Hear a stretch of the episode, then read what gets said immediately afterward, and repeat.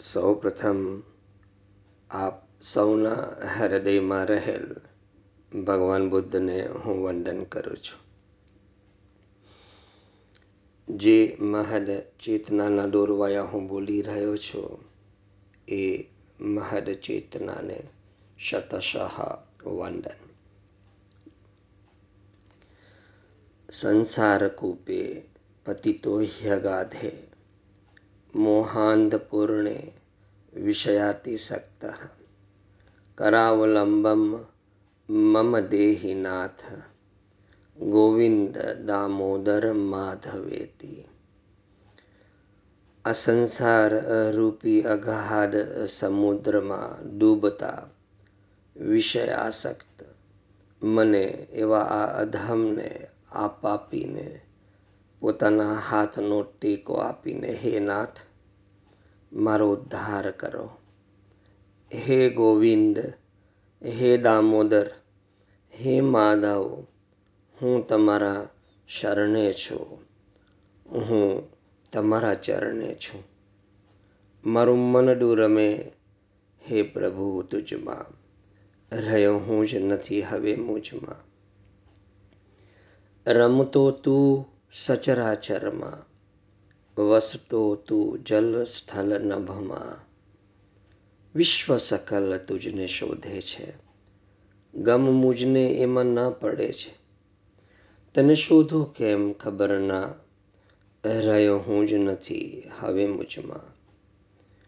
પૂજન તારું કેમ કરું હું? મુજને ના સંભાળી શકું હું. મારા જ હું નીચું ફિકરમાં. રહ્યો હું જ નથી, હવે મુજમાં.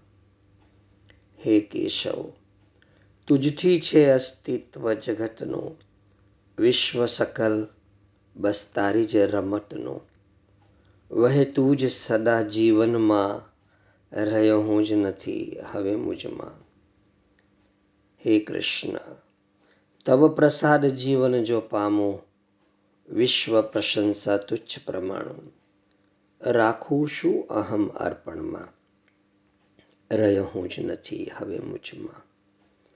હે યોગેશ્વર, તવ યોગ ચાહું છું.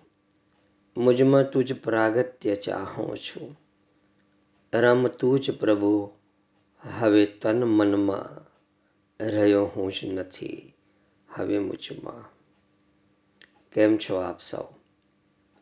મજામાં હશો? મજામાં જ રહેવું. આપની ભીતર એ પરમ અસ્તિત્વ ધબકી રહ્યું હોય અને આપણે મજામાં ના હોઈએ એવું ના બનવું જોઈએ. એ અભય પ્રદાતા હોય અને આપણે ભયમાં જીવીએ એવું ન હોવું જોઈએ. આપણે એ જ વિશ્વમાં છે, જે વિશ્વનો વિધાતા એ છે. તો પછી શા માટે સતત ભયથી ત્રસ્ત આપણે આપણા જીવનને એકદમ નમાયેલું બનાવી દઈએ છીએ? આપણે નિર્ભયતા તરફ આગળ વધીએ. જ્યારે કૃષ્ણ જેવો ભયભંજન પ્રણત દુઃખ, હરણ આપણી સાથે હોય, તો પછી આપણે શા માટે શેનો ડર હોય? ડર ના હોવો જોઈએ. એની જ સ્મૃતિ, એનું જ શરણ અને એની જ પ્રાપ્તિ. એમાં જ આપનો વિસ્તાર પણ છે, વિકાસ પણ છે. સર્વ પ્રકારનો વિકાસ. આંતરિક, આધ્યાત્મિક, માનસિક, આર્થિક, બધી જ રીતે આપણે આ ભાવસાગરમાંથી બહાર લઈ જનાર જો કોઈ હોય, તો બસ એ માધવ છે. એ ગોવિંદ છે. એ દામોદર છે. એ જ આપને લઈ જશે આ ભવસાગરની પાર. તો પછી એનો સંગ છોડીને આપણે આ ઇન્દ્રિયોના જેટલા પણ વિષયો છે, એનો અનુરાગ શા માટે કરીએ? જો અનુરાગ થવો જ હોય, તો કૃષ્ણ પ્રત્યે અનુરાગ થાય, રાધા પ્રત્યે અનુરાગ થાય. એ પ્રેમ તત્વ પ્રત્યે અનુરાગ થાય. તો જ આપણે પરમ આનંદનો અનુભવ કરી શકીશું. બાકી આ સંસારની આસક્તિ એ આપને ક્ષુબ્ધ કરી નાખશે. આપણું ચંચલ ચિત્ત આપને બેહાલ બનાવી દેશે. અને ત્યારે તમે ચારે બાજુ અંધકાર સિવાય બીજું કશું નહીં જોઈ શકશો. આપણી દિશાનો માર્ગદર્શક એ કૃષ્ણ છે.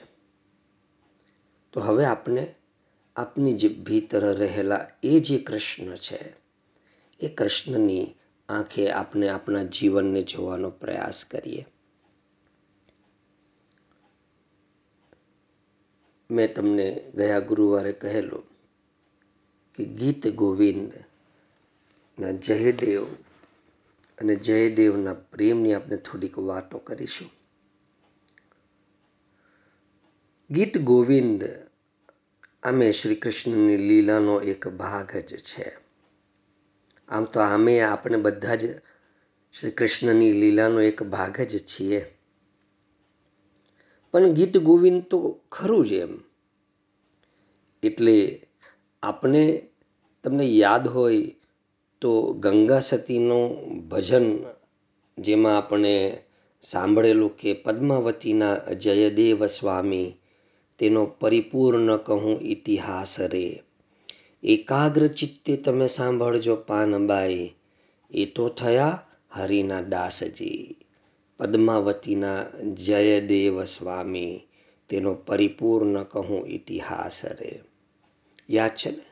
ગીત ગોવિંદનું જયદેવે કીધું, જેનું નામ અષ્ટપદી કહેવાય છે.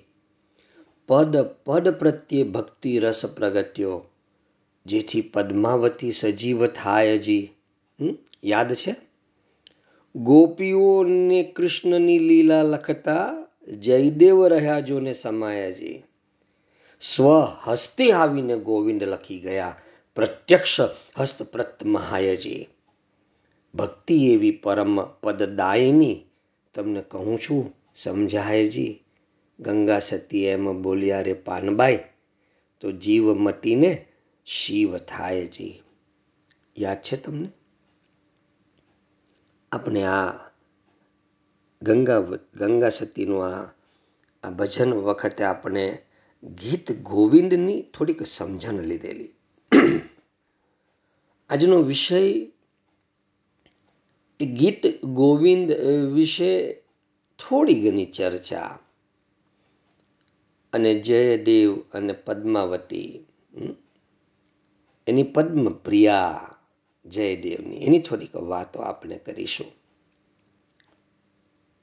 પરંતુ એ પૂર્વે આ ગીત ગોવિંદ વિશે થોડી ઘણી સમજણ, થોડી વાતો આપણે કરીએ, જેથી કરીને આ રાધા કૃષ્ણનો જે પ્રેમ છે, એ પ્રેમનો અંકુર આપની ભીતર ફૂટે.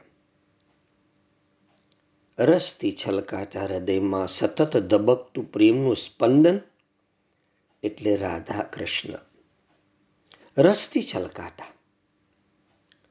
આપણા હૃદયમાં શું છલકાય છે? તમે ધ્યાન આપજો તમારી ભીતર.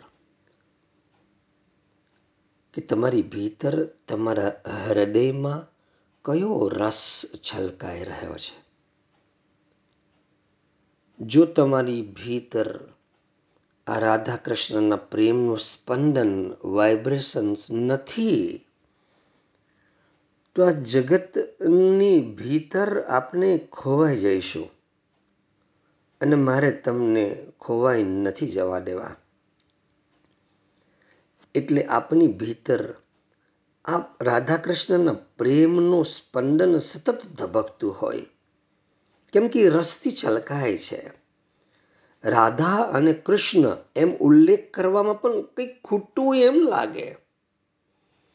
આ તો સદાય અભિન્ન એવો નિત્ય સમાસ છે. નિત્ય સમાસ એટલે રાધા હોય ત્યાં કૃષ્ણ હોય ને કૃષ્ણ હોય ત્યાં રાધા હોય. ભલે આપણે કોઈક વાર કૃષ્ણની એકાકી વાત કેમ ન કરતા હોઈએ, પરંતુ એ જે પણ વાણી સ્ફુરી રહી છે, જે પણ વાણી ફૂટી રહી છે, એની પાછળ કોઈક બળ હોય તો એ રાધાની શક્તિનું છે. અને એના વગર કૃષ્ણની એક પણ વાત આપને કહી નથી શકતા. આપનો પ્રેમ એ વાતની ભીતર ઉમેરાતો જાય. અને એ વાત જેના હૃદયમાં પ્રેમ જાગ્યો છે, એ વ્યક્તિને એ વાત સ્પર્શતી જાય. અને જેમ ગરમીમાં એક ઠંડી હવાની લહેર આપણને સ્પર્શે ને આપણે જે શીતળતાનો અનુભવ કરીએ, એવી જ રીતે જેમને આ રાધા, આ કૃષ્ણના પ્રેમના સ્પંદનો સ્પર્શે વાણી દ્વારા સ્પર્શે. અને જેમ જેમ વાણી દ્વારા સ્પર્શતા જશે, એનો અનુભવ ગાદ બનતો જશે, પછી પ્રત્યક્ષ સ્પર્શશે. અને આ અવસ્થામાં જ્યારે આપણે આ જીવ, આપણે શું આ જીવ પહોંચી જાય, તો આ જીવ મટી શિવ થાય જેમ ગંગા સતી કહે છે. એટલે રાધા અને કૃષ્ણ અભિન્ન છે. કોઈ પણ આજે યુવાનોના ઉછળતા રસિક હૈયાનો મધુકોશ જો કોઈક હોય, મધુ એટલે મીઠો, એ રાધા અને કૃષ્ણ છે. ભાવ હિલ્લોલ કોઈ હોય, તો એ રાધા અને કૃષ્ણ છે. ઉર્મિનો ધોધ કોઈક હોય, તો એ રાધા અને કૃષ્ણ છે. મસ્તીનું ઘેઘુર ઘેન હોય તો એ રાધા અને કૃષ્ણ છે. સાહેબ, તમે આ મસ્તીનું ઘેઘુર ઘેન જેની વાત કરું છું ને, આ ઘેઘુર ઘેન એટલે એક એવો નશો કે તમારી આંખો બંધ હોય અને તમારી આંખો પ્રેમ અશ્રુ વહાવતી હોય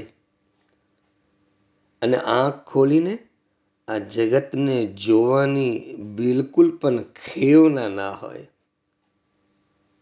અને તમને એમ થાય કે અરે બસ હું આ ગેમમાં, અને એ પણ કેવું? ઘેઘોર ગેન ઘેઘોર વડલો આપને નામ સાંભળ્યું છે ને? આમ ફેલાયેલો મોટો વડનું ઝાડ હોય. ઘેઘોર વટવૃક્ષ આપણે બોલીએ ને? એવું આ ઘેઘોર ઘેન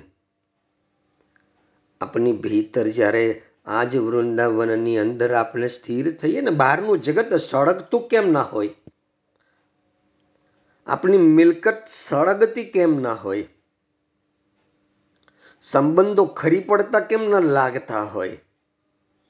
પરંતુ આપણે એ ઘેઘુર ગેનની અંદર, મસ્તીનું ઘેઘુર ગેન, એટલે રાધા કૃષ્ણનું પ્રેમ સ્પંદન. આનંદની કોઈ પરાકાષ્ઠા હોય ને સાહેબ? તો એ રાધા અને કૃષ્ણ છે. આનંદની પરાકાષ્ઠાની વાત કરું છું તમને. આપણે તો આનંદ ભૌતિક ચીજમાં, વસ્તુઓમાં શોધીએ છીએ. ઇન્દ્રિયોના વિષયોમાં શોધીએ છીએ. પરંતુ યુગો વીતી ગયા. યુગો. આજ સુધી કોઈને પણ આ બહારની વસ્તુમાંથી આનંદ પ્રાપ્ત થયો નથી.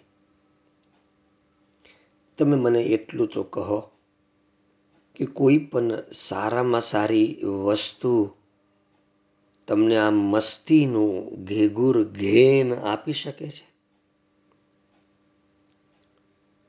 સાહેબ, કલાકો નીકળી જાય જ્યારે આ ઘેનમાં હોઈએ ને સંસાર આપોઆપ છૂટી જાય. આ નશો હજી ચડ્યો નથી. અને જેને ચડેલો છે ને, એને મેં જોયા છે કે આ ઘેઘુર ગેનનો નશો શું હોય છે?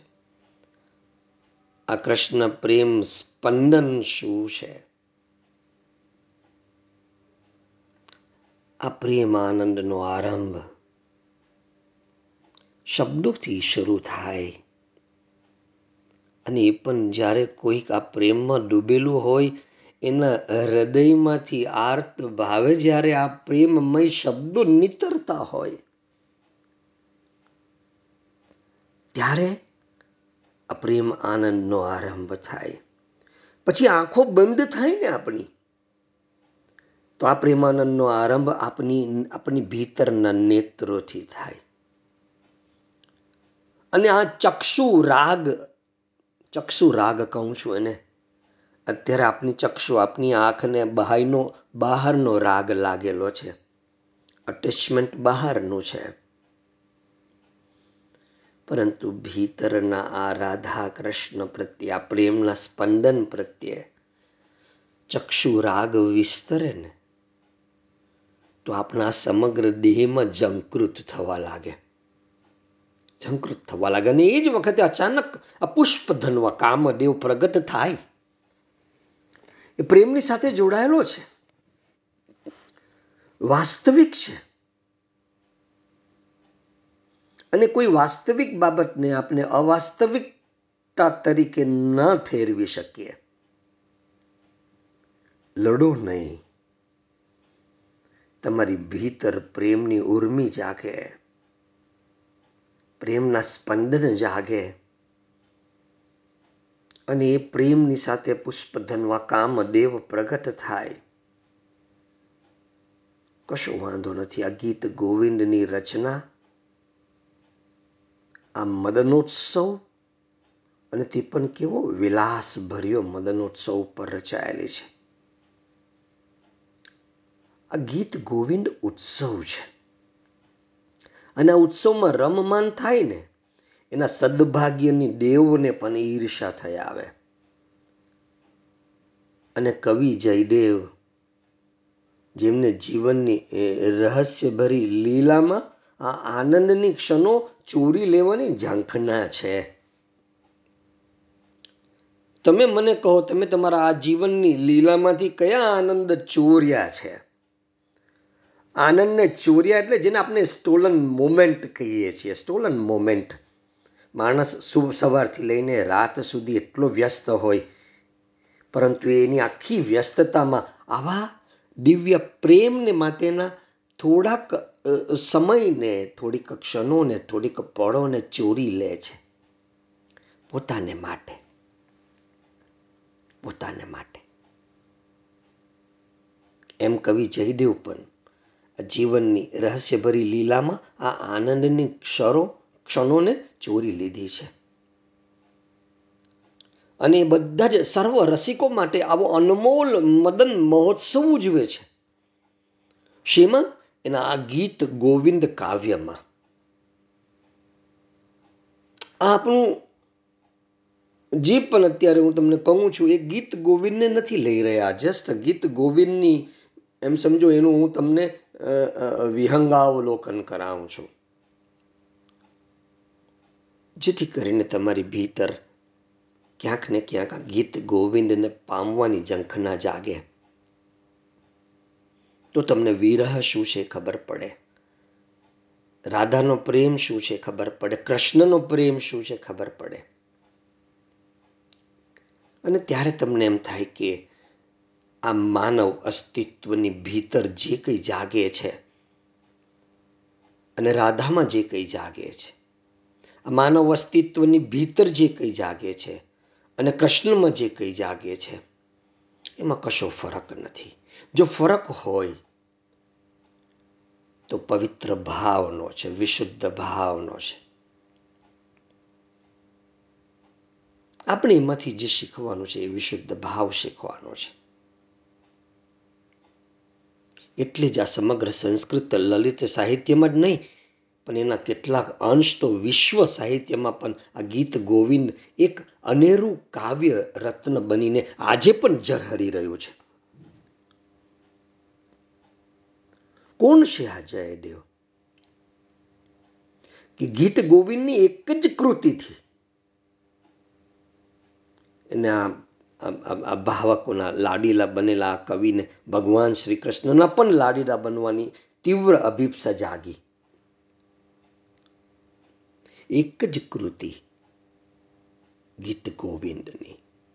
સાહેબ, સર્જન કરો ને જીવનમાં તો એવું એક જ સર્જન કરી દો, જેમાં શ્રી કૃષ્ણ પ્રત્યેનો પ્રેમ, એમ સમજો, તમારા કણ કણમાંથી નીતરીને એમાં ઉતરી જાય સર્જનમાં. શાબ્દિક હોય, વાચિક હોય કે મૌન દ્વારા હોય. પણ એવું સર્જન નીકળે જેમાં આ કૃષ્ણ રાધા, એના સમગ્ર પ્રેમ સ્પંદનો સહિત જીવતા થઈ જાય, ધબકતા થઈ જાય. ધબકી રહ્યા છે. અત્યારે આ જે પણ શબ્દો છે તમે શું માનો છો? રાધાજીના કાને પણ પડી રહ્યા છે શ્રી કૃષ્ણના કાને પણ પડી રહ્યા છે.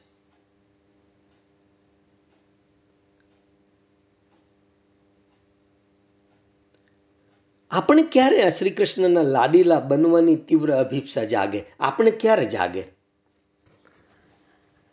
આપણે તો આ સંસારની ભીતર આપણા આધારો શોધીએ છીએ.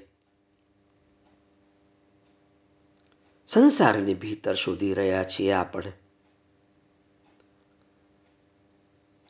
પ્રામાણિકપણે તમે મને કહો, તમારી ભીતર ક્યારે પણ એવો સંકલ્પ ઉઠ્યો છે ખરો? કે હું આ શ્રી કૃષ્ણનો લાડીલો બની જાઉં, મા શારદાનો લાડીલો બની જાઉં?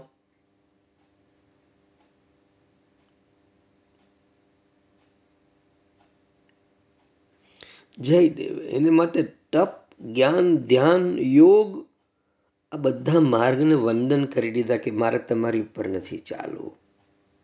હું મારો જુદો માર્ગ ગ્રહણ કરું છું.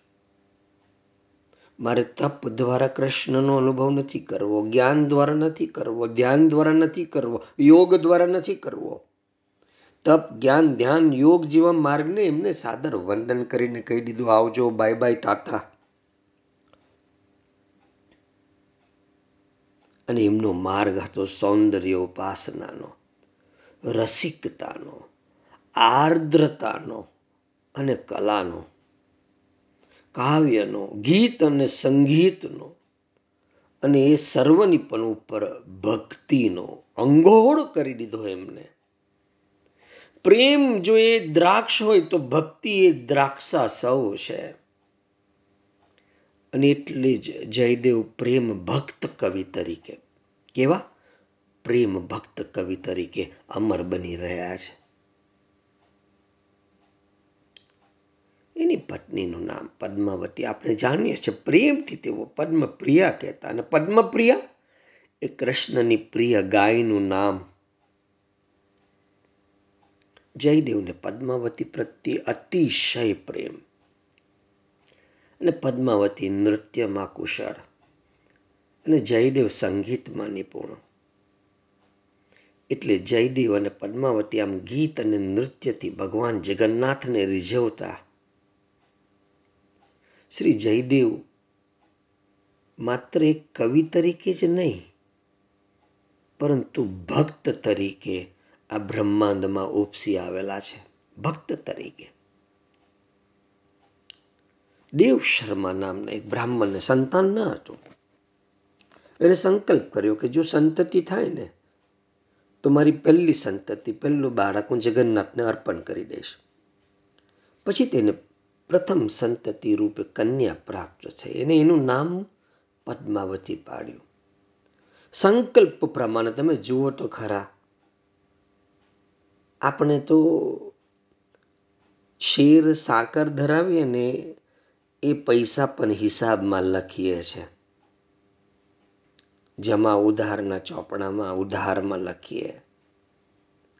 શેર સાકર આજે, જન્મદિને મંદિરમાં ચડાવીએ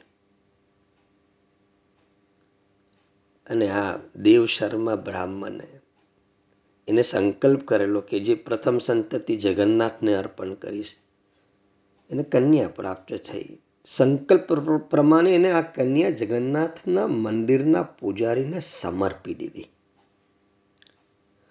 આપણું સમર્પણ તો શું? આપણો ત્યાગ તો શું? છીછરો છે સપાટી ઉપરનો. આપણું સમર્પણ પણ છીછરું છે. એને પૂજારીને આપી દીધી. પણ એને સ્વપ્નમાં આવી ભગવાને આજ્ઞા કરી કે તારી પુત્રીનો મેં સ્વીકાર કર્યો છે. હવે તું એને મારા ભક્ત જયદેવ સાથે પરણાવ દેવ શર્માએ જયદેવની પર્ણ કુતિરેની ઝૂંપડી શોધી કાઢી. ગૂગલ વગર અને એને પોતાની કન્યા સાથે લગ્ન કરવા કહ્યું, જયદેવે આનાકાની કરી? દેવ શર્માએ તો એની દીકરીને મૂકી દીધી, ત્યાં લે. અને ચાલતી પકડી. અંતે જયદેવે પદ્માવતી સાથે લગ્ન કર્યા. પછી એ દંપતી પરસ્પરમાં એક રૂપ થઈ ગયા, જે આજે કોઈ થતું નથી. ગીત અને નૃત્ય કરતા કરતા શ્રી કૃષ્ણ ભક્તિમાં તલ્લીન થઈને રહેવા લાગ્યા, જે આજે કોઈ રહેતું નથી. અને એક અનન્ય કથા, જે આપણે, જે, જેને માટે આપણે ગંગા સતીનું એ ભજન સમજેલું કે ગીત ગોવિંદ લખતા લખતા એક એવો પ્રસંગ આવ્યો જેમાં રિસાયેલી રાધાને મનાવતા કૃષ્ણ કહે છે. યાદ છે? સ્મર ગરલખંદનમ મમ શિરસી મંદનમ, દેહી પદ પલ્લવમ મુદારમ. અર્થાત તારો ચરણ પલ્લવ મારા મસ્તક પર ધર. પણ આમ લખવું ઉચિત ન લાગ્યું. વિહંગાવલોકન કરાવું છું ભી અને આ આ ઘટનાની ભીતર જો ઉતરું ને, તો અનેક સત્સંગો નીકળી શકે, ફૂટી શકે. એને ઉચિત નહીં લાગ્યું. વાક્ય અપૂર્ણ રાખીને નાવા ચાલી ગયા. નદી કિનારે થોડી વારમાં કૃષ્ણ સ્વયં જયદેવનું રૂપ ધરીને ત્યાં આવ્યા. એમને તે વાક્ય પૂરું કર્યું અને પદ્માવતીએ પીરસેલું ભોજન કરીને બહાર નીકળી ગયા. પછી સ્નાન કરીને જયદેવ આવ્યા ને. ત્યારે તેમને આ રહસ્યની જાણ થતાં જ એમનું હૃદય અહો ભાવથી ભરાઈ ગયું. અને પદ્માવતીને તો કૃષ્ણના દર્શન કર્યા છે એ વિચારે એ પદ્માવતી પ્રત્યેનો આદર અતિશય વધી ગયો. માધ્યમ કોઈ પણ હોય, પણ એ દર્શન થયા.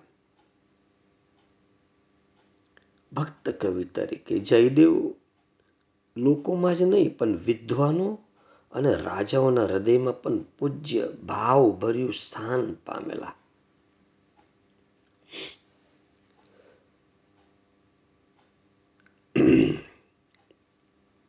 લોકમાન્યતા પ્રમાણે ગીત ગોવિંદનું ધ્રુવપદ તો શ્રી એટલે કે રાધા અને વસુદેવની એટલે કે શ્રી કૃષ્ણની રટી કેલી એટલે કે શૃંગાર લીલા છે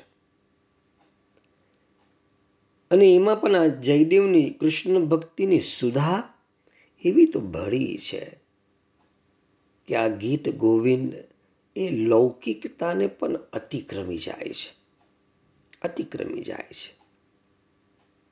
એટલે જ શરૂઆતમાં જ જયદેવ ઘોષણા કરે છે કે હરિસ્મરણથી નિર્મળ અને તેથી જ રસ અનુભૂતિ કરવામાં અધિકારી બનેલું જો મન હોય ને તમારી પાસે, હરિસ્મરણથી નિર્મલ બનેલું અને રસ અનુભૂતિ કરવામાં અધિકારી બનેલું મન હોય અને વિલાસ કલાના રહસ્યને માણવાની તાલાવેલી હોય, તો જ તો જ આ ગીત ગોવિંદની મધુર શબ્દ લીલામાં પ્રવેશજો નહીં તો શું થશે? તમને એમ લાગશે કે અરે, આ તો બીભિત્સ છે. ભગવાનને માટે આવી વાત થોડી થાય. ને આવું ઉઘાડું વર્ણન થોડું થાય. પણ જો તમારું મન, તમારું ચિત્ત હરિસ્મરણથી નિર્મલ બની ગયેલું હોય, તમને એમ લાગે કે હવે હું આ જ પરમ પ્રેમનો રસ અનુભવ કરવા માટે જ જીવું છું. એને એમ કહેવાય કે રસ અનુભૂતિ કરવામાં અધિકારી બનેલું મન છે. અને જાત ભાતની વિલાસ કલા. જો આપણે હરિસ્મરણમાં નથી, પ્રભુ સ્મરણમાં નથી, તો આ વિલાસ કલા આપણે માટે આ ઇન્દ્રિયોના બહારના વિષયો સમાન ભાસ છે કૃષ્ણ જયદેવના ઈષ્ટદેવ છે.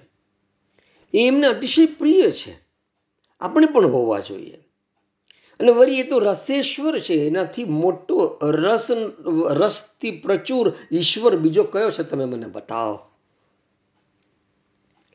એટલે એમને રીઝવવાનું સાધન, ગીત, સંગીત, નૃત્ય હોઈ શકે.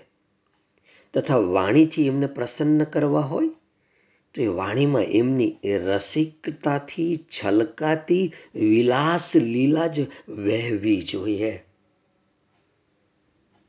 એટલે જયદેવ રાધા કૃષ્ણના અનુપમ શૃંગારનું નિરૂપણ કરે છે. અનુપમ શૃંગારનું. આમ આ ગીત ગોવિંદ એ લાવણ્ય ધારા છે. પ્રિય મિલનનો ઉત્સવ છે. અને પ્રીતિનો રસ વૈભવ છે. પ્રેમનો રસ વૈભવ છે.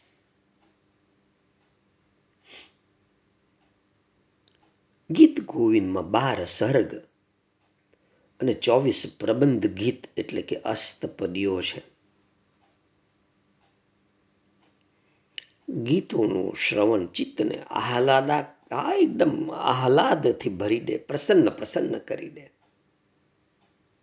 અને આ કવિએ જયદેવે પ્રત્યેક સર્ગને સારગર્ભ નામ પણ આપ્યા છે. આપણે સર્ગ શબ્દ હમણાં જે શીખી ગયા એપિસોડ એક નવો આયામ. પ્રત્યેક સર્ગને સારગર્ભ નામ આપેલું છે કવિ જયદેવે. તમને એમ થશે કે આમાં શ્રી કૃષ્ણ લીલા ક્યાંથી આવી? આ તો કોઈક વ્યક્તિની વાત થઈ રહી છે. અરે ભાઈ, જે વ્યક્તિની વાત થઈ રહેલી છે, એના જીવનનું કેન્દ્ર શું છે? એ જાણવાનો પ્રયાસ કરજો. એનું કેન્દ્ર કૃષ્ણ છે. રાધા છે. રાધા કૃષ્ણનો પ્રેમ છે. પ્રેમ સ્પંદન છે. એમને પ્રથમ સર્ગનું ફર્સ્ટ એપિસોડ એનું નામ સામોદ દામોદર છે. મંગલાચરણમાં જ આ કવિએ મેઘલી રાતે, મેઘથી સભર જ્યારે મેઘથી સભર રાત હોય અને યમુનાનો તત હોય, તો કયો કૃષ્ણ પ્રેમી આ સંસારની અંદર રહી શકે તમે મને કહો તો ખરા? એટલે કહે છે કે રસ અનુભૂતિ કરવામાં અધિકારી બનેલું મન હોય ને, તો આ ગીત ગોવિંદની મધુર શબ્દ લીલામાં પ્રવેશ કરજો. મધુર કોમલ કાંત પદાવલીમ શૃણુ તદા જયદેવ સરસ્વતીમ યદિ હરિસ્મરણ સરસમ યદિ હરિસ્મરણ સરસમ મનો યદિ વિલાસ કલાસુ કુટુહલમ હરિસ્મરણથી નિર્મર થયેલું મન હોય. રસ અનુભૂતિ કરવામાં અધિકારી બનેલું મન હોય. અને આ દિવ્ય વિલાસ કલાના રહસ્યને માણવાની તાલાવેલી હોય. તો જ ગીત ગોવિંદની મધુર શબ્દ લીલામાં પ્રવેશવું નહીં તો માણસનો સહજ સ્વભાવ છે. કે એ રાધા કૃષ્ણના સંયોગની જે લીલા છે, સંભોગ વર્ણન છે, પહેલું એ જ વાંચશે. પણ નહીં, સિરિયલ પણ તમે પહેલું એપિસોડ જુઓ છો, પછી જ બીજું જુઓ છો, તમે છેલ્લું સીધે સીધું નથી જોઈ નાખતા. પ્રથમ સર્ગ, નામ સામોદ દામોદર. અને મંગલાચરણમાં જયદેવે મેઘલી રાતે યમુના તટના કુંજોમાં સ્વચ્છંદ વિહારતા. રાધા માધવના તોફાની ખેલી ભર્યા ઉન્મેષોનો સંકેત કરીને ભાવકોને સાંભળનારને વાંચનારને હવે આવનાર રસ ઉલ્લાસ માટે ઉત્સુક કરી દીધા. પણ આ ઉલ્લાસ ઈષ્ટ દેવના છે. એ દેવનો મહિમા વિસરવાનો નથી. એટલે પ્રથમ દશ અવતાર સ્તોત્ર અને પછી કૃષ્ણની ગુણ નિધિનું વર્ણન કરતું ગીત. એમ એમને બે બે ગીતોની પાઠ બાંધી દીધી. જાગો છો ને? જાગતા રહેજો. ઘણીવાર અમુક બાબતો એવી હોય છે ને કે શરૂ શરૂમાં આપણે એમ લાગે કે શું છે? જેમ મારા બાપા મને ક્લાસિકલ સંગીતના પ્રોગ્રામમાં આંગળી પકડીને લઈ જતા યુસુફ આઝાદની કવ્વાલીનો પ્રોગ્રામ હોય ને મને આંગળી પકડીને કવ્વાલી સાંભળવા લઈ જતા, એ તમને એમ થાય કે આઠ નવ વર્ષનો છોકરો આવે એને શું ક્લાસિકલમાં રસ પડવાનો? એટલે બની શકે કે જે કથા વાર્તા સાંભળવામાં ચિત્ત કન્ડિશન થઈ ગયું છે તો એમને એમ લાગે કે આ શું સાંભળી રહ્યા છીએ આપણે? પરંતુ તમારું અસ્તિત્વ જ્યારે વિહાર કરશે, તમારું ચૈતન્ય જ્યારે આ ભાવની ભીતર પ્રવેશે, તો ખબર પડે. ખેર, મને રસ પડે છે. એટલે કહું છું, તમારો રસ તમારો રસ છે, મારો રસ મારો રસ છે. તમને આનંદ આવે, તમને રસ જાગે એવું મારે બોલવું તો હું પાંજરામાં પુરાયેલો પોપટ છું. મારા પણ રસનો વિષય છે. પછી વસંતના ઉત્તેજક વર્ણન સાથે રાધા કૃષ્ણની લીલાનો ભવ્ય ખંડ ઉઘડે. જોજો, અષ્ટમીની રાત છે. યમુના તટે કૃષ્ણ અને ગોપીઓની રાસ લીલા ચાલી રહી છે. કોઈ પણ કારણે એમાં ભાગ લેવાથી વંચિત થયેલી રાધા પાસે એની સખી આવીને કહે છે, જો આ વસંત ઋતુ પૂર બહારમાં ખીલી છે અને એ સરસ વસંતમાં હરી ગોપીઓ સાથે વિહાર કરી રહ્યા છે જોતો ખરી તું. આહા વિહરતી હરિરીહિ સરસ વસંતે નૃત્યતી યુવતી જનેન સમમ સરીવ વિરહી જનસ્ય દુરંતે. તું જોતો ખરી કેટલું જોરદાર વાતાવરણ છે આપણે આપણે પણ જોરદાર વાતાવરણ હોય ને, મેઘ જામે અને રીમઝીમ રીમઝીમ વરસાદ શરૂ થાય, એટલે આપણે પ્રિય પાત્ર યાદ આવે કે નહીં આવે? હા, આવી ગયો. ગોપી રાધાને દેખાડે છે જો અનેક અંગનાઓ સાથે આ અનંગ વશ કૃષ્ણ જો કેવા રમી રહ્યા છે. અને યુવતીઓએ પણ જુદા જુદા બહાનાથી જે કૃષ્ણ સાથે ચુંબન, આલિંગન વગેરેનો આનંદ લૂંટી રહી છે. જો તો ખરી તું.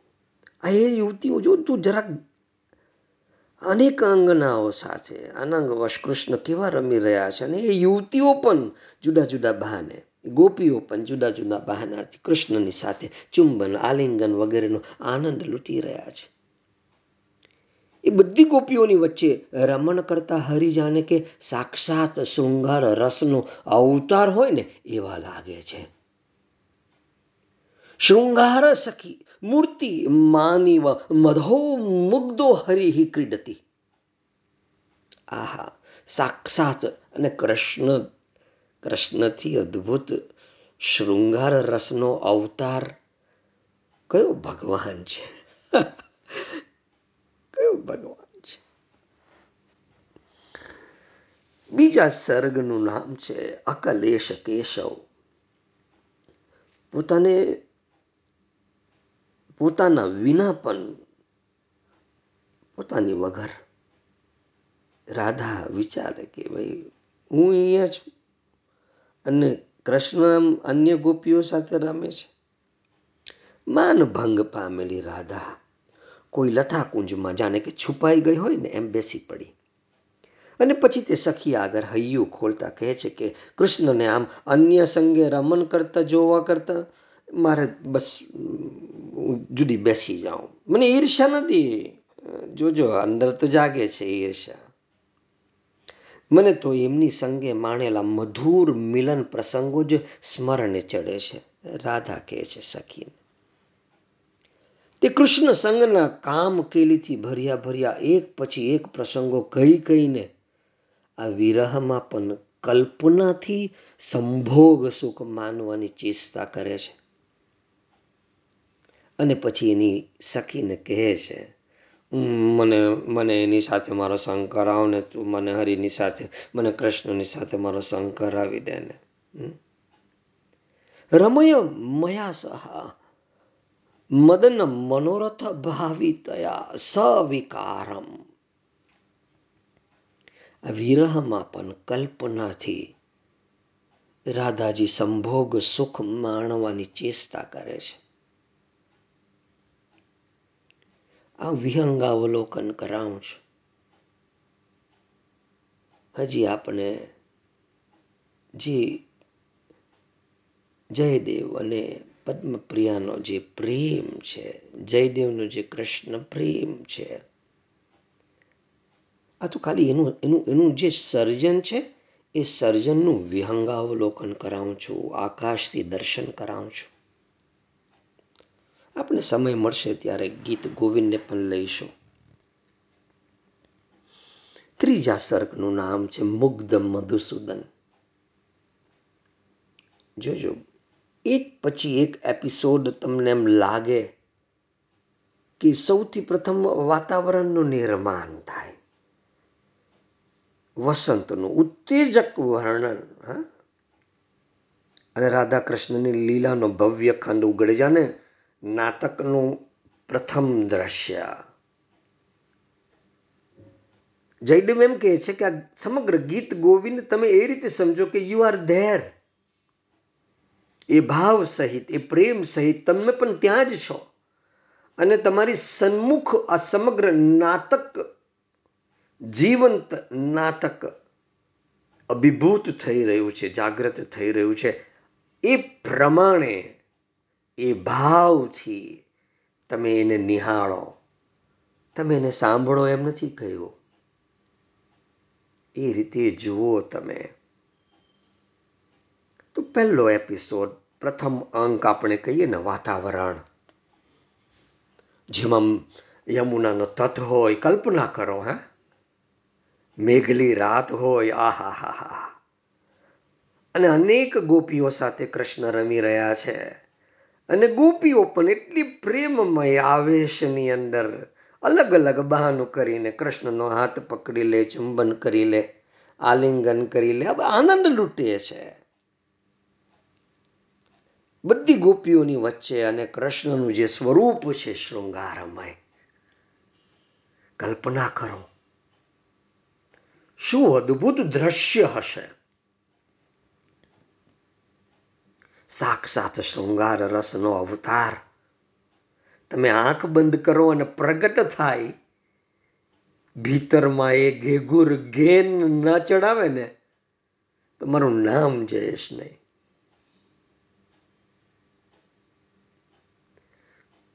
પછી બીજો એપિસોડ, અકલેશ કેશવ, હે?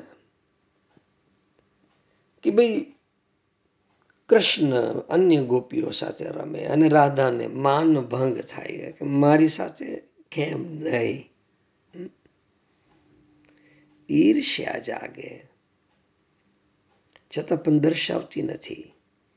પણ કૃષ્ણ સાથે એના સંગે માનેલા જેટલા પણ મધુર મિલન પ્રસંગો એની સ્મરણમાં ચડે છે.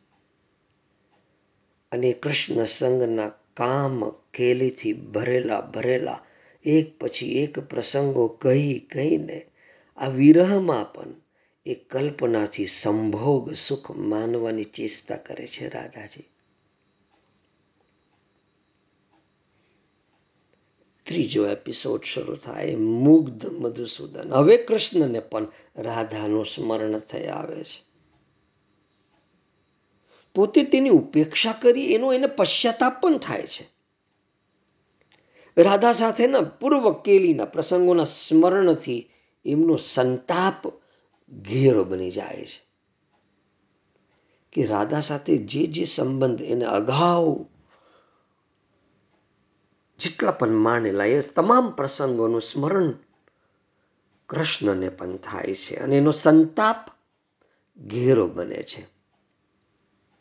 જો ક્યાંય પણ કોઈ પણ વાસ્તવિક વાસ્તવિકતાને અતિક્રમીને કોઈ વાત નથી કરી. અને એટલે જ અનેક વિદ્વાનોએ આનો વિરોધ પણ કર્યો છે. અને ભોગ પ્રધાન કાવ્ય કયું છે? હશે જેને જે કેવું હોય. જયદેવના મતે તો કૃષ્ણ પ્રેમ જ સર્વસ્વ છે. જાગો છો ને, હા? ત્રીજો એપિસોડ એનું નામ મુગ્ધ મધુસૂદન. હવે કૃષ્ણને પણ રાધાની યાદ આવી ગઈ. અરે, મેં એની ઉપેક્ષા કરી નાખી. એનો પશ્ચાતાપ પણ કરે છે. જોજો. આપણે એમ કે પ્રભુ કૃષ્ણ, એ પ્રભુને વરીશ એનો પશ્ચાતાપ હોય? રાધા સાથેના તમામ પ્રસંગોનું સ્મરણ એમને પણ થાય અને એમને પણ સંતાપ થાય. અને સંતાપ ઘેરો બને. જેની સાથે આપણે પ્રેમ હોય. એની સાથે સૌથી વધુ સમય વીતે, એ આપણી સાથે વાત કરે. એની આપણે, આપણી આપણી ભીતર ખેવના ઝાંકે અને જો એ નથી થતું, તો સંતાપ ઊભો થાય અને પછી ગમતું નથી એવો ભાવ જાગે. કશું ગમતું નથી, બસ. પ્રિયતમ સાથે વાત કરવી છે. પ્રિયતમનો સહવાસ માંગવો છે, માંદવો છે, માણવો છે. ત્રીજો સર્ગ, મુગ્ધ મધુસૂદન, ચોથો સર્ગ, સ્નિગ્ધ માધવ. માધવ સ્નિગ્ધ થાય છે. જોજો પ્રેમની સ્નિગ્ધતા શું હોય? સ્નિગ્ધ શબ્દને બરાબર સમજો ઘીથી રસ પ્રચુર લસલસતો શીરો બનેલો હોય અને મુખમાં મૂકીએ અને ગપાક દઈને ગળામાં ઉતરી પડે એ સ્નિગ્ધ કહેવાય. સ્નિગ્ધ બને. ચોથા સર્ગનો ફોર્થ એપિસોડ, એનું નામ છે સ્નિગ્ધ માધવ. જોજો, આપની પણ આપણી પણ ભીતર પ્રેમ જાગે ને તો આ જ અવસ્થા નિર્માણ થાય. જેવું વાતાવરણ સરસ બને, પ્રકૃતિ અદ્ભુત રીતે ખીલે, એટલે આપણે એમ થાય કે ક્યાંક મારી બાજુમાં મારો પ્રિયતમ હોય, મારો પ્રેમી હોય. કેટલું વાસ્તવિક છે. અને આપણું પ્રિયતમ ના હોય અને એ બીજા સાથે હોય, તો આપની ભીતર એક ઈર્ષા કે એક જલન કે ખાલીપો કે એવો ભાવ જાગે છે કે અરે મારો પ્રિયતમ મારી સાથે નથી, એ બીજા સાથે છે, બહાર છે, કોઈની સાથે છે. એટલે આપણે એની સાથે વિતાવેલી પળ, એની સાથે વિતાવેલો સમય, એની સાથે કરેલા સંવાદો, આ બધું સ્મરણમાં આવે છે. અને જ્યારે આત્મા એક થયો હોય ને, તો શરીર આપોઆપ ખેંચાય છે. આપોઆપ ખેંચાય છે.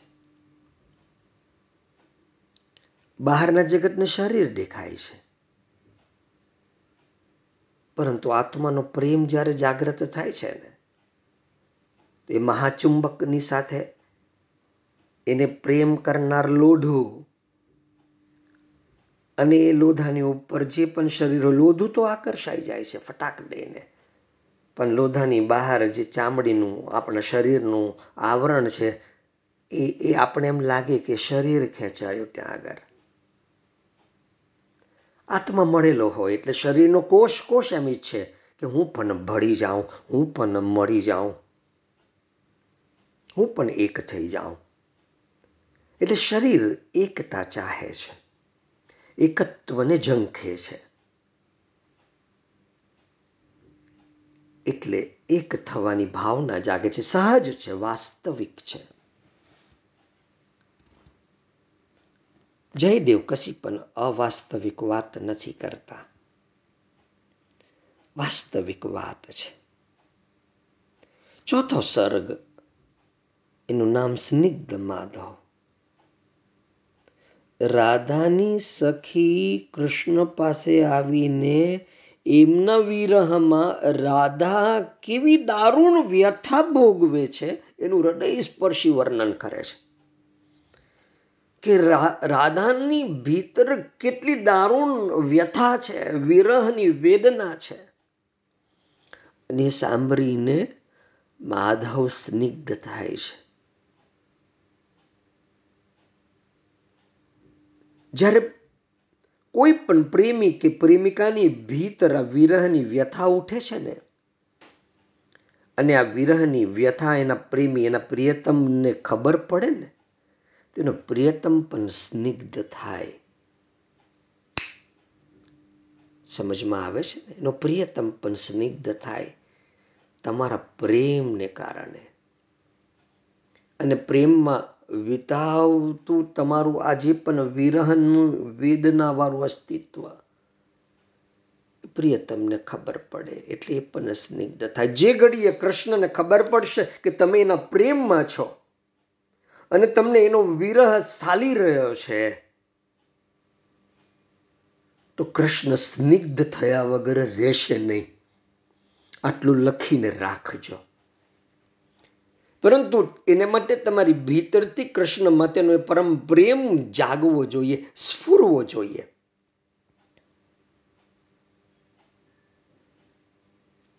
તો આ માધવ સ્નિગ્ધ બનશે.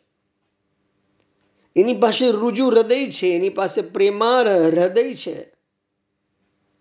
રુજુતા મૃદુતાનો ગુણ છે. પ્રેમ, એ તો સ્વયં અસ્તિત્વ છે પ્રેમનો. તો એ સ્નિગ્ધ થયા વગર નથી રહેવાનો. જેવો જેવો એ પણ આવો પ્રેમ કર્યો છે. તેનો પ્રિયતમ સ્નિગ્ધ થયા વગર નથી રહેતો.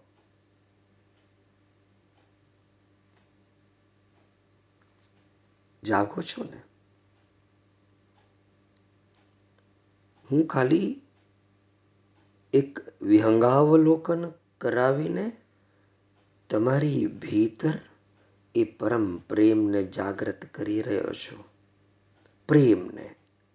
પછી એ પ્રેમને તમે કૃષ્ણને કરો કે કોઈને પણ કરો?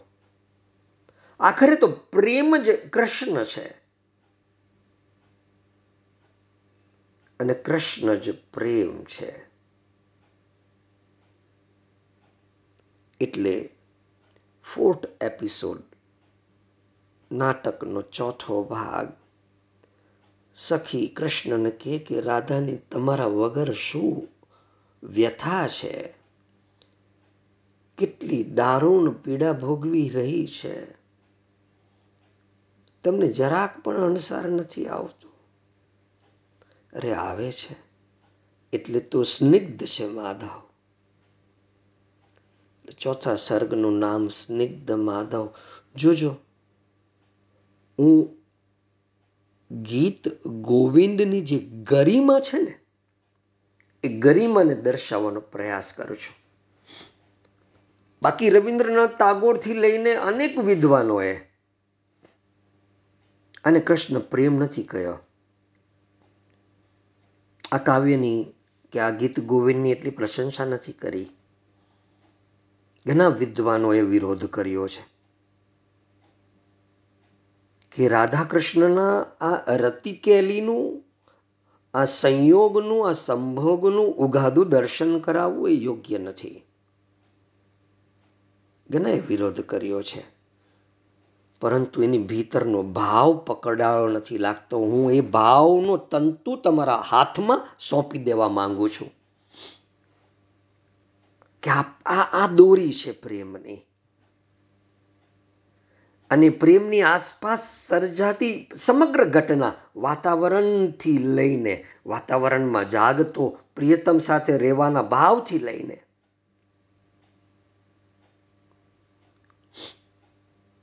મુગ્ધ મધુસૂદનથી લઈને, સ્નિગ્ધ માધવથી લઈને. આ ઘટના સહજ ઘટિત થાય છે. આ પ્રેમની આ જે રીત છે, આ જે રીતિ છે. ચોથો સર્ગ સ્નિગ્ધ માધવ. અને તમે ખાલી સ્મરણમાં લાવજો અથવા તમારું સ્વ સંશોધન કરજો કે તમે પ્રેમમાં ક્યારે સ્નિગ્ધ બન્યા છો. જો પ્રેમમાં સ્નિગ્ધતા હોય ને તો શરીરની અંદરથી એ સ્નિગ્ધ જળ આપોઆપ પેદા થાય.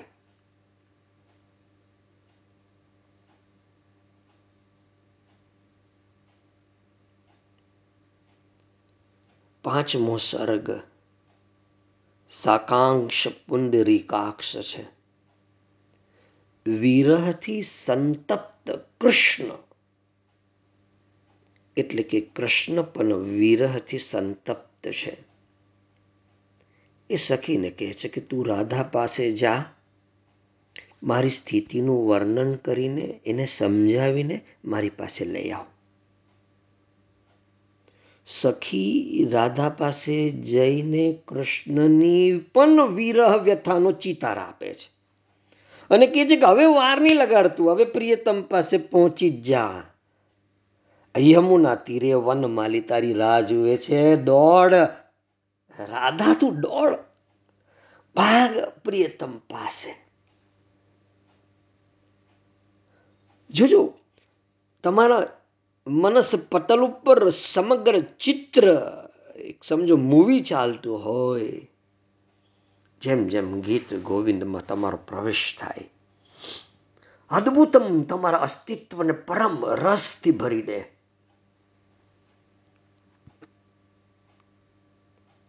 પાંચમા સર્ગનું નામ સાકાંક્ષ પુંડરીકાક્ષ ભાઈ આ પુંડરીકાક્ષને પણ આકાંક્ષા છે સાકાંક્ષ.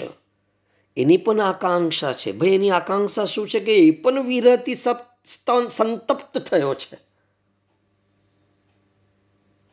અને રાધાની સખીને કહે છે કે, ભાઈ, તું જા ને આ રાધા પાસે ને, એને એને પણ કહે ને તું મારી સ્થિતિનું વર્ણન કર ને, એને સમજાવ ને, એને મારી પાસે તું લઈ આવ, કોઈ પણ રીતે લઈ આવ, જા. સખી પણ દોડે છે રાધા પાસે અને કૃષ્ણની વિરહની વ્યથાનો ચિતાર આપે છે કે બસ હવે તું વાર નહીં લગાડ. ના કરું નિતંબિની ગમન વિલંબનમ અનુસર તે હૃદયેશમ.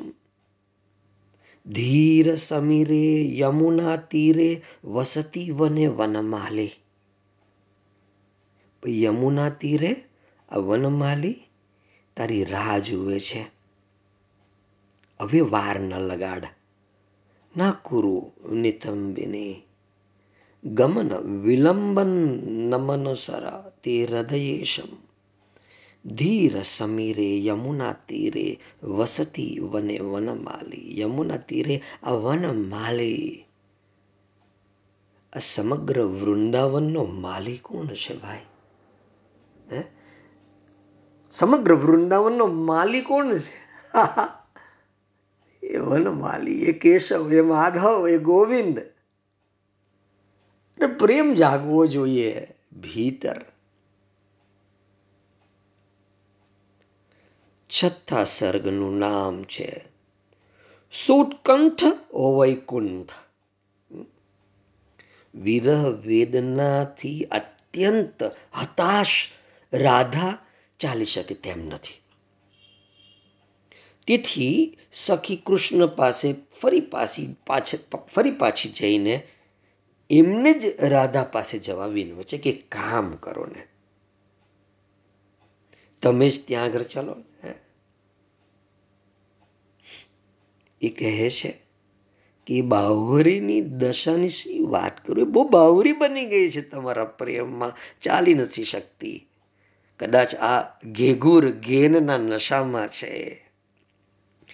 સાહેબ જોજો આવો પ્રેમ પ્રભુ સાથે થઈ જાય ને, અરે બહુ મજા આવી જાય. અરે દુનિયાની સર્વશ્રેષ્ઠ સ્કોચ પણ તમને આવો નશો નહીં આપી શકે, એની ગેરંટી.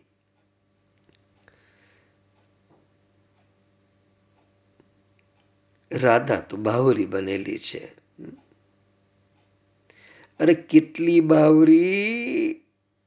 એની સખી કહે છે કૃષ્ણને કે કેટલી બાવરી બનેલી છે, હું તને શું વાત કરું? એ તો આ શ્યામ રંગનો મેઘ જોઈને એને એમ છે કે એ તમે જ છો અને એ ભેટવા દોડી જાય છે. આ શ્યામલ મેઘ જેવો અંધકાર જોઈને એને તો એમ લાગે છે કે આ મારો શ્યામ છે.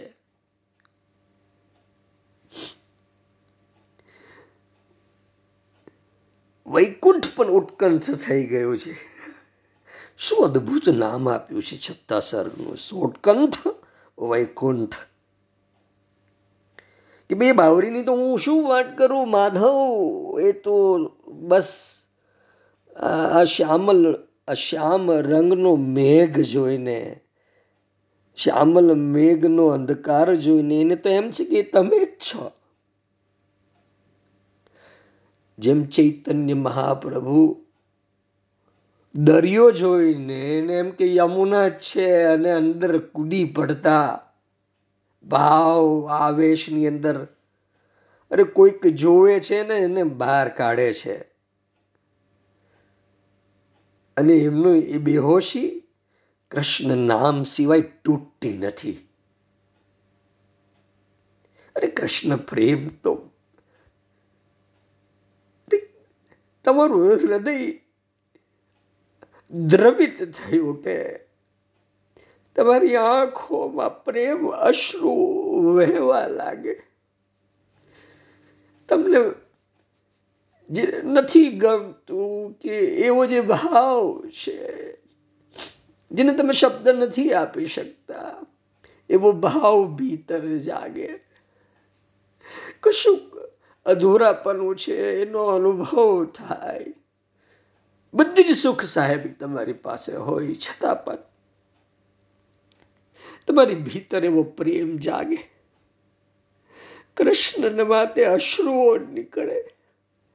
એ વિરહની વ્યથા તમારી ભીતર સ્પંદિત થઈ ઉઠે. અને પછી જો કેશો સ્નિગ્ધ ના થયો હોય ને, તો મને કહેજો તમે પરંતુ તમારા પ્રેમની સ્નિગ્ધતા કેવી છે? એ તો તમે જ જાણો.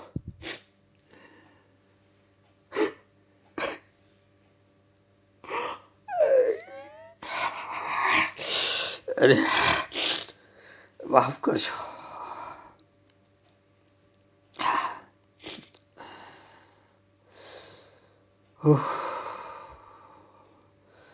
અરે યાર.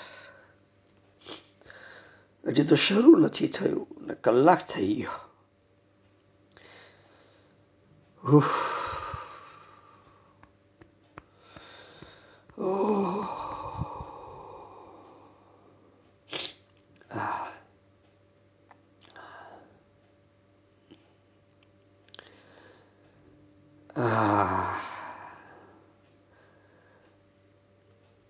હજી તો છઠ્ઠા સર્ગની વાત કરું છું અડધે પહોંચ્યો યાર, જે વાત કરવાની મને એમ કે, આજે શરૂ કરી દઈશ. હજી તો બાર સર્ગ છે ગીત ગોવિંદના, અને છઠ્ઠો સર્ગ હજી તો મેં તમને લીધો છે, પણ મને નથી લાગતું કે હવે હું વધારે કંઈ કહી શકું, કંઈ બોલી શકું.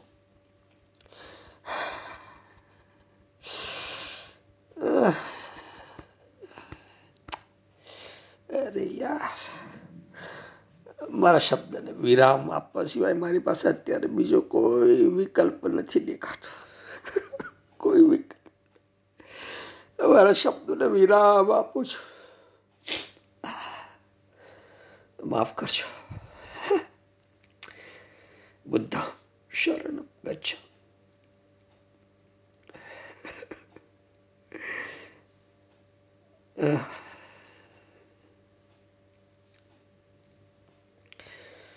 જેઓને ઉતાવળ હોય,